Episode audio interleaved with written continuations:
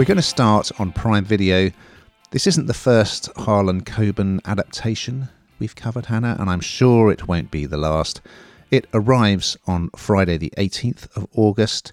It's called Harlan Coben's Shelter, and here's a clip. I saw an old lady with like long gray hair. She called out my name and she said my dad was still alive. What? And I know it can't be true because I watched him die. So, Coben, of course, is an American crime writer who is a master of mystery. And this one, Shelter, it stars Jaden Michael from Colin in Black and White.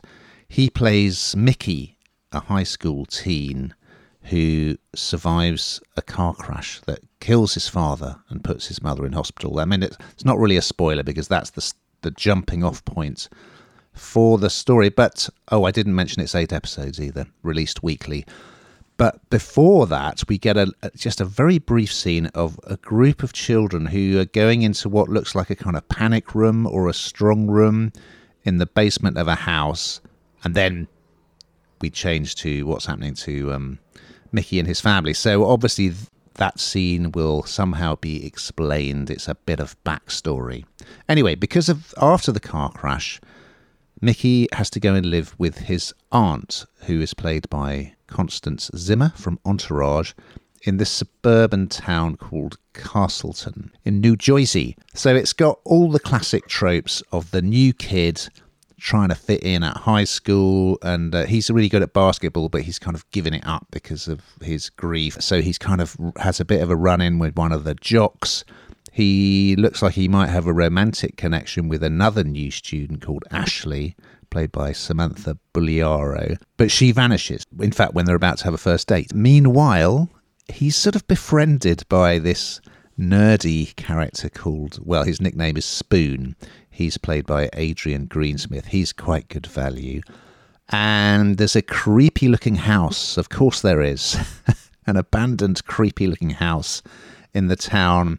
And there's a sort of myth that a lady called Bat Lady lives there. Anyway, for reasons that I won't go into, he is drawn to this house. And of course, as always, some secrets from the past are going to be uncovered. There's a lot of quite familiar stuff in this, from the high school stuff to the creepy house, uh, the mystery, but I actually thought Jaden Michael was very appealing as the young lead, Mickey. And if you like Coben, you're going to love this. It's absolutely spot on. Uh, what did you think, Hannah? It's quite creepy. It's it is creepy, but I don't mind creepy. I quite like creepy. That's fine, um, as long as I'm not on my own in the house. That's fine. But I, I find a lot of these things. I mean, it is. I do like. I did like it. Um, I'd like to just caveat what I'm about to say. Did enjoy it, but there are some quite obvious things in there, and, I, and that really irritates me with kind of creepy things because I don't know if you ever think this. Why are you going to that house when it's so dark? Why you go? Why it's like some you know woman walking down the road on her own in the dark. Of course, you should be able to. But in reality, you know, there's a killer on the loose in whatever show you're watching, and she continues to do it anyway, or unbolts the door even though there's someone there. It's kind of just infuriating. And so I, I did find points in this that I was slightly irritated by it, but it is captivating. It is good, um, and don't be on your own in the house.